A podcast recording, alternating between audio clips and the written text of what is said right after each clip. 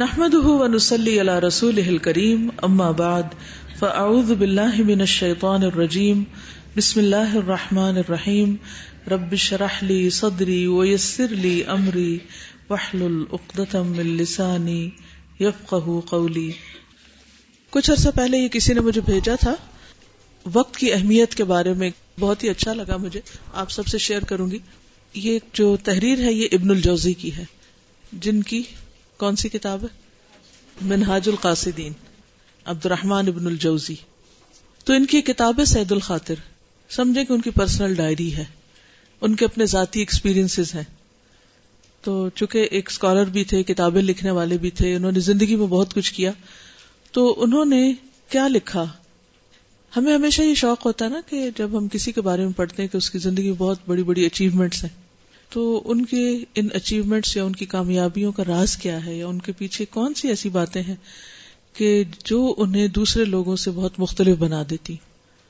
ہر شخص کو دوسروں سے فرق اور ممتاز اور مختلف اور کامیاب اور نہ جانے کیا کیا نظر آنے کا شوق ہوتا ہے، لیکن بہت سے لوگوں کا یہ شوق اور یہ خیال بس خیال ہی رہ جاتا ہے، اس کی کچھ حقیقت نہیں بنتی، لیکن کچھ لوگ اسی زندگی میں اسی وقت میں بہت کچھ اچیو کر جاتے ہیں۔ تو بہرحال ابن الجوزی نے بہت کچھ لکھا ہے تو وہ لکھتے ہیں اپنی روٹین کے بارے میں اور اپنے کام کے بارے میں۔ میں پناہ مانگتا ہوں فارغ لوگوں کی صحبت سے۔ میں پناہ مانگتا ہوں فارغ لوگوں کی صحبت سے۔ کیوں؟ کیوں مانگتے؟ کوئی بتائے؟ انسان اپنی کمپنی یا اپنے ماحول کی پیداوار ہوتا ہے نا۔ تو اگر میرے آس پاس لوگ فارغ بیٹھے ہیں تو وہ مجھے کام نہیں کرنے دیں گے۔ اپنے بھی آپ کے جو پرسنل اسٹینڈرڈ وہ لو ہو جاتے ہیں۔ آپ کو یہ خیال آنے لگتا ہے کہ لو، یہ تو فارغ بیٹھے ہیں اور میں ہی کام کرتا رہوں۔ مجھ پہ اتنا کام کیوں ہے؟ اور فارغ ذہن جو ہے وہ شیطان کا گھر ہوتا ہے۔ ٹھیک ہے نا؟ یعنی جو شخص زندگی میں کام کرنا چاہتا ہے، وہ صرف خود فارغ نہ رہے، بلکہ فارغ لوگوں کی کمپنی سے بھی بچے۔ بیکار لوگوں کی کمپنی سے بھی بچے۔ کہتے ہیں، میں نے بہت سے لوگ دیکھے ہیں جنہوں نے میرے ساتھ وہی کرنے کی کوشش کی جو بہت سے لوگوں کی عادت ہے۔ یعنی لوگوں کے ساتھ کثرت سے ملاقات کو جانا۔ ملاقاتیں بہت کرنا۔ اور اس بات کو وہ ایک قسم کی خدمت کہتے ہیں۔ چلو کسی کے گھر چلیں، چلو کسی کے آفس میں چلیں، چلو کسی کے ملے تاکہ ہم ان کا دل بہلائیں۔ ذرا ان کی خدمت ہے یہ۔ وہ ان کے ساتھ بات چیت کرنا چاہتے ہیں۔ جیسا کہ دوسرے لوگ بات چیت کرتے ہیں کہ لوگ کیا کہہ رہے ہیں۔ اور جس کا کسی سے کوئی تعلق نہیں بنتا یعنی غیبت۔ آج ہی صبح میں نے ایک کوٹیشن پڑھی، جس کو میں نے اپنے بلاگ پہ پوسٹ بھی کیا۔ اور وہ تھی کہ بعض فقہا اگر کسی وجہ سے غیبت ہو جاتی کسی کی، تو باقاعدہ اٹھ کے کلی کرتے تھے۔ یا کوئی کرتا تو اس کو کہتے تھے، جاؤ اور اٹھو کلی کرو۔ کیوں؟ کیوں کلی کرو؟ کیونکہ اس نے دوسرے کا گوشت کھایا، مردہ بھائی کا گوشت کھایا اور اس نے اپنا منہ گندا کیا۔ کہتے ہیں یہ ہے وہ چیز جو زیادہ تر لوگ آج کل کرتے ہیں۔ اکثر ملاقاتوں میں یہی ہوتا ہے۔ اور جس کے پاس وہ ملاقات کو جاتے ہیں، وہی اس طرح کی بات چیت کا کہتا ہے۔ یعنی خود نہ بھی کرنا چاہیں تو دوسرے انہیں اس طرح کی بات چیت میں الجھا لیتے ہیں۔ اور پھر اس کو طول دینے کو کہتا ہے۔ اور جب کوئی اس سے ملاقات کو نہ جائے تو پھر وہ خود کو تنہا محسوس کرتا ہے۔ خاص طور پر تہواروں اور عید کے موقع پر تو آپ ان کو ایک دوسرے کے پاس ملاقات کے لیے جاتے ہوئے دیکھتے ہیں اور وہ اپنی ملاقات کو سلام اور نیک خواہشات تک محدود نہیں کرتے، بلکہ اس کو لمبا کرتے ہیں، جسے میں وقت کا ضیاع کہتا ہوں۔ ٹھیک ہے، ملاقات بھی کرنی چاہیے، لیکن وہ ایک لمٹ کے اندر۔ اتنی طویل نہیں کہ باتیں ختم ہونے کوئی نہ آئے۔ جب مجھے اس بات کا احساس ہوا کہ وقت نیک ترین چیز ہے اور اسے اچھے کاموں میں استعمال ہونا چاہیے یعنی ہمیں ملنے والی نعمتوں میں سب سے زیادہ نیکی کمانے کی سورس ہے، تو مجھے وقت ضائع کرنے سے نفرت ہو گئی۔ اور ان لوگوں کے حوالے سے میرے پاس دو طریقے ہیں یعنی جو میرا وقت ضائع کرتے۔ ہیں اگر ان کو میں بتا دوں کہ میں بات نہیں کرتا تو اس سے مسئلہ پیدا ہوگا۔ یعنی اگر میں انہیں کہوں کہ میں نہیں ملنا چاہتا، اور اگر میں ان کے ساتھ شریک گفتگو ہو جاؤں تو یہ وقت ضائع کرنا ہوگا۔ یعنی دو میں سے ایک مسئلہ پڑ جائے گا۔ چنانچہ جس حد تک میں کر سکا، میں نے لوگوں سے ملنے سے گریز کرنا شروع کر دیا۔ یعنی یہ کہنے کی بجائے کہ میں بات نہیں کر سکتا، میں نے ملنا کم کر دیا۔ پھر اگر مجھے ان سے ملنا پڑتا بھی، تو میں گفتگو کو مختصر رکھتا۔ تاکہ میں وہاں سے جلدی جا سکوں یعنی نکلنے کی کروں، کام کی بات کروں اور اٹھ جاؤں۔ پھر میں نے ایسی چیزیں تیار کرنا شروع کر دی جن کو اختیار کر کے میں ان سے بات چیت سے بچ سکوں یا وقت کم ضائع ہو۔ ان سے ملاقات کے وقت تیاریوں میں سے کچھ یہ تھی یعنی میٹنگ کے ٹائم کے بیچ میں کہ چند صفحات کاٹ کر رکھ لیے لکھنے کو۔ کیونکہ اس وقت اسکرول ہوتے تھے نا دوسرے سے پیپر کاٹ کے رکھ لیا کہ میں ساتھ ساتھ بیٹھا لکھتا رہوں۔ رواں قلم اور چند اکٹھے صفحات یاداشت کے لکھنے کو، کیونکہ یہ چیزیں ضروری ہیں، لیکن چونکہ ان کے لیے کسی خاص توجہ اور سوچ کی ضرورت نہیں، اس لیے میں نے ان کو اس وقت کے لیے رکھ لیا جب وہ مجھ سے ملاقات کرنے کے لیے آئیں گے۔ یعنی جن میں مجھے بہت زیادہ ایفرٹ نہیں لگانی پڑتی، تاکہ میرا وقت ضائع نہ ہو۔ ہم اللہ تعالیٰ سے درخواست کرتے ہیں کہ وہ ہمیں وقت کے قیمتی ہونے کا ادراک اور احساس نصیب کرے اور پھر اس کا زیادہ سے زیادہ درست استعمال کرنے کی توفیق دے۔ میں بہت سے لوگوں کو ملا ہوں جو زندگی کا مطلب ہی نہیں جانتے۔ آپ کسی بازار میں نکل جائیں، کسی محلے میں نکل جائیں، کسی گھر میں چلے جائیں، وہ اس شعور سے آ رہی ہیں کہ زندگی کس کام کے لیے، کس مقصد کے لیے۔ اللہ تعالیٰ نے ان میں سے کچھ کو ذرائع سے آزاد کیا ہوا ہے۔ کیونکہ ان کے پاس بہت سی دولت ہے یعنی بہت ریسورسز ہیں۔ اس وجہ سے۔ سو وہ دن کے زیادہ تر حصے میں اپنے کاروبار کی جگہ پر بیٹھے لوگوں کو دیکھتے رہتے ہیں۔ بعض دکاندار کیا کرتے ہیں دکانوں پہ بیٹھ کے؟ آتے جاتے لوگوں کو دیکھتے رہتے ہیں۔ اور بہت سی گناہ کی باتیں اور قابل اعتراض چیزیں دیکھتے ہیں۔ ان میں سے کچھ اپنی توجہ شطرنج کھیلنے پہ مرکوز رکھتے ہیں۔ کچھ لوگ وہاں لڈو یا کوئی اس طرح کے گیمز رکھ لیتے ہیں وقت کاٹنے کے لیے۔ کچھ اپنا وقت حکمرانوں کے بارے میں باتیں کر کے ضائع کرتے ہیں۔ یہ اس دور میں بھی تھا۔ آپ سوچئے ذرا۔ یعنی انسانوں کی عادت میں ہے یہ بات۔ تو کچھ لوگ اپنا وقت حکمرانوں کے بارے میں باتیں کر کے ضائع کرتے ہیں یا چیزوں کے مہنگا اور سستا ہونے پر بات کرتے ہیں۔ اور اسی طرح دیگر موضوعات پر۔ میں نے اس بات کو سمجھا ہے کہ اللہ تعالیٰ کسی کو زندگی کے قیمتی ہونے، وقت اور صحت کی قدر کرنے کی پہچان پر مطلع نہیں کرتا۔ مگر جسے وہ توفیق دے اور اس سے فائدہ اٹھانے کی سوچ پیدا کر دے۔ وہ ما اللہ ذو حظ عظیم اور یہ صلاحیت انہی کو نصیب ہوتی ہے جو بڑی قسمت والے ہوتے ہیں۔ سید الخاطر۔ اس بات کو سامنے رکھ کر ہمیں اس بلڈنگ کے اندر اپنے وقت کی حفاظت کیسے کرنی؟ ہمارے کلچر میں کون سی ایک ایسی چیز ہے جو ہمارا وقت ضائع کر رہی ہے؟ آپ میں سے کوئی نشاندہی کرے گا؟ آپ میں سے جو لوگ ٹائم سینسیٹیو ہیں، وہ بتائیں کہ انہیں کون سی چیز ٹھیک نہیں لگتی جس سے وقت ضائع ہوتا ہے؟ جی ہاں یہ سین تو میری اپنی آنکھوں نے دیکھا کہ ایک روز مجھے اتفاق سے اوپر جانے کا موقع ملا تو لوگ کوریڈور میں کھڑے باتیں کر رہے تھے۔ تو بڑی سخت حیرت ہوئی مجھے کہ یہ کیوں؟ اس وقت ان کے اسٹوڈینٹس اندر ہیں، یہ باہر کیوں کھڑے ہیں؟ اور بڑی تکلیف بھی ہوئی۔ آپ یہ کہہ سکتے ہیں کہ جی ہماری کلاس نہیں تھی، لیکن وہاں کھڑے ہو کر آپ دوسرے لوگوں کے لیے کیا نمونہ پیش کر رہے ہیں؟ جب اسٹاف خاص طور پر کاریڈور میں کھڑے ہو کر باتیں کر رہا ہو آپس میں، کسی کو تو نہیں پتا نا کہ یہ کام کی بات کر رہے ہیں یہ بیکار کی کر رہے ہیں؟ کیا خیال ہے؟ آپ کو پتا ہے آپ کی بریک کا ٹائم ہے، اور بازو کو صبح نو بجے یا دس بجے تو بریک ہوتی بھی نہیں، لیکن جو اسٹوڈینٹس گزر رہے ہیں، ان کو تو نہیں پتا کہ آپ کی بریک کا ٹائم ہے۔ تو کوریڈورس راستوں اور سہن میں کھڑے ہو کر ملاقات کرنا بند کر دیں۔ کام کرنا ہے تو اپنے آفس سے نکل کر جو میٹنگ روم ہے یا جہاں آپ کو ضرورت ہے وہاں بیٹھ کے تسلی سے کاپی پین ہاتھ میں پکڑ کے بات کریں۔ کیونکہ میرا آفس اتفاق سے یہاں قریبی ہے جس سے سارا سہن نظر آتا ہے، تو کئی دفعہ ایسا ہوتا ہے کچھ اور ہو یا کچھ تو میں پلٹ کے بغیر عادت کے بھی ہوں دیکھتی ہوں کہ کیا ہو رہا ہے۔ میرا نہیں خیال کوئی بھی دن گزرا ہو کہ جس میں میں نے اسٹاف کو سہن میں کھڑے ہو کے باتیں کرتے نہ دیکھا ہو۔ وہ ایک ایسی جگہ ہے جہاں سے اوپر کی کلاس، نیچے کی کلاس آفیسز ہر جگہ سے لوگ نظر آ رہے ہوتے ہیں۔ ہم کیا نمونہ پیش کرتے ہیں؟ ہمارا ایک ایک منٹ جو ہم اندر داخل ہو جاتے ہیں نا، وہ قیمتی ہوتا ہے۔ وہ ذاتی باتیں کرنے اور ادھر ادھر انجوائے کرنے کے لیے نہیں ہوتا۔ اگر آپ کو واقعی کسی سے بات کرنا تو آپ کوئی وقت مقرر کریں، اس کے ساتھ اپنے ساتھ اور کہیں بیٹھ کے بات کریں۔ راستوں میں کھڑے کھڑے کوئی بھی مل جائے، اس کو پکڑ لیں، اس سے باتیں کرنے کے لیے روک لیں اس کو۔ یہ ویسے بھی ایک غیر اخلاقی حرکت ہے۔ سب کو سمجھ آ گئی؟ اگر کسی کو اختلاف یا اعتراض ہے تو مجھے بتا دے۔ لیکن ہم سب کے آثار لکھے جا رہے ہیں۔ اور ہمیں دیکھ کر اسٹوڈینٹس یا جو دوسرے لوگ جو کچھ بھی کرتے ہیں، وہ سب کیا ہے پھر؟ اور کوئی چیز؟ انٹر کام پہ لمبی گفتگو۔ پرسنلی اگر میں آپ کو بتاؤں، میں انٹر کام کے بہت سخت خلاف ہوں۔ میں نے اپنے کمرے سے انٹر کام بند کر دیا، بلکہ لگایا نہیں، ایک آدھ دفعہ لگایا لیکن نہیں استعمال کیا۔ ایون میٹنگ روم سے بھی ہٹا دیا۔ اس کی وجہ یہ ہے کہ بہت سی باتیں جو ہم انٹر کام پر ایک دوسرے کو مشورے دے رہے ہوتے ہیں یا میسج دے رہے ہوتے ہیں، اب ایک شخص اپنے لکھنے میں مصروف ہے یا پڑھنے میں مصروف ہے، ضروری کام کر رہا ہے اور اتنے میں انٹر کام بچ جاتا ہے۔ کیا ہوتا ہے؟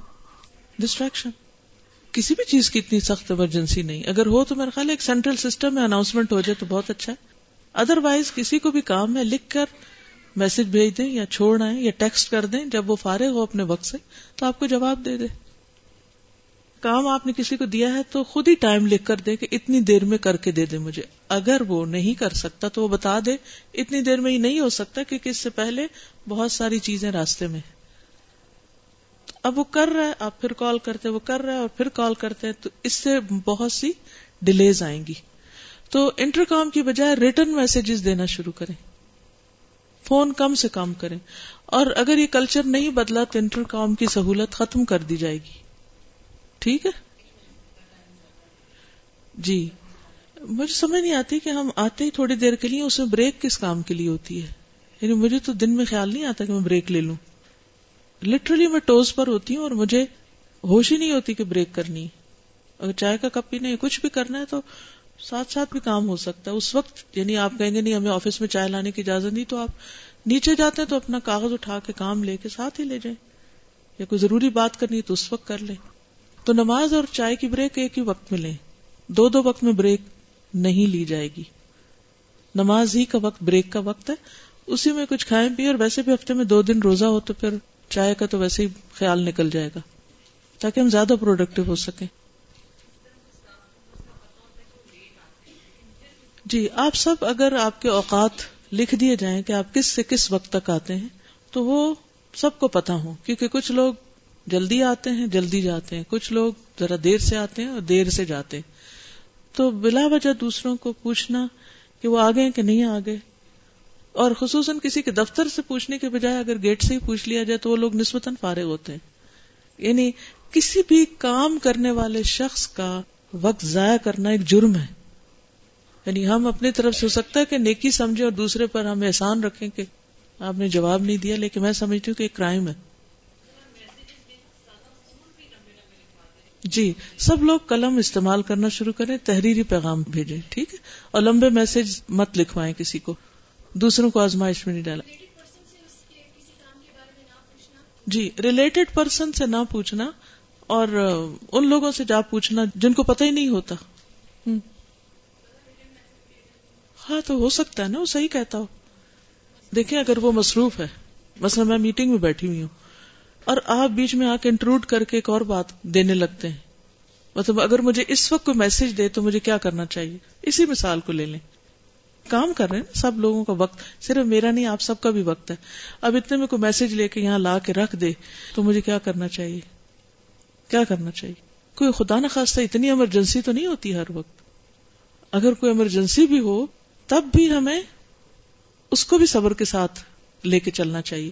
ہم اپنا کام بعض اوقات وقت پر نہیں کرتے، تو دوسروں کے لیے ایمرجنسی کریٹ کر دیتے۔ اگر جواب نہیں آتا ریٹرن دوبارہ ریمائنڈر بھیج دیجیے کہ یہ کام کر دیجیے ٹھیک ہے نا؟ لکھا ہوا پھر بھی یاد رہے گا اس کو۔ فون کا میسج یاد نہیں رہے گا۔ کم از کم مجھے نہیں یاد رہتا۔ کیونکہ میں ایک کام کر رہی ہوتی، بیچ میں ایک رستہ چلتے اور کہے گا، پچھلا بھول جائے گا۔ کام نہیں ہوگا۔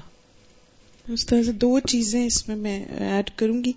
ایک تو میسجز لکھنے کی جو بات ہے، تو ہم لوگ جب کراچی میں تھے تو مجھے یاد ہے کہ ہمارا زیادہ کام لکھ کر ہوتا تھا اور استاذہ کے ٹیبل پہ ایک بڑا سا وہ اسٹیک ہوتا تھا چٹوں کا کہ یہ اسٹاف کی اسٹاف کی اور ہم کبھی استاذہ کو ڈسٹرب نہیں کرتے تھے، ایک ٹوکری میں سارے میسجز ہوتے تھے اور پھر استاذہ اسی کے اوپر نا جواب لکھ دیتی تھی اس کو یہ دے دیں اس کو یہ دے دیں تو اس سے جیسے ایک دفعہ استاذہ نے ہمیں میٹنگ میں ایک ایکٹیویٹی کرائی تھی کہ آپ نے جو بات لکھنی ہے وہ لکھیں اور بولیں۔ تو جب ہم نے ٹائم کیلکولیٹ کیا تھا تو لکھنے میں کچھ سیکنڈز لگے تھے اور بات کرنے میں پانچ منٹ لگے تھے۔ تو وہ جیسے استاذہ ہم اس تربیت دے رہی تھی کیونکہ ایک ہی بات دو دو تین تین دفعہ کر رہے ہوتے ہیں اور بعض اوقات واضح نہیں ہوتے سوچ نہیں رہے ہوتے تو دوسرے کے لیے بھی سمجھا نہیں پاتے۔ اور استاذہ دوسری چیز میں نے ایک کتاب میں پڑھ رہی تھی کہ میسجز لکھنے کا طریقہ۔ تو اس میں ایک چیز جو مجھے بہت اسٹرائک کی تھی، کیونکہ وہ انہوں نے ہر لکھنے کے لیے ٹپ دی ہوئی تھی کہ چاہے آپ میسج لکھ رہے ہیں ای میل لکھ رہے ہیں، تو اس میں ہمیشہ آپ اپنا ایکسپیکٹڈ ٹائم اور ڈے لکھیں جب تک آپ کو جواب چاہیے۔ مثلاً فرض کریں کہ آپ کو اگر ایک کام کو بارہ بجے تک آپ کو اس کا جواب چاہیے تو آپ اس چٹ پہ لکھ دیں کہ پلیز برائے مہربانی بارہ بجے سے پہلے مجھے اس بات کا جواب دے دیں۔ اس سے یہ ہوتا ہے کہ جس کو آپ میسج بھیجتے ہیں نا، اس کا ذہن کلیئر ہو جاتا ہے۔ اب ایک کام بہت ارجنٹ نہیں ہے۔ تو آپ لکھ سکتے ہیں کہ اس بات کا جواب مجھے اس وقت تک دے دیں۔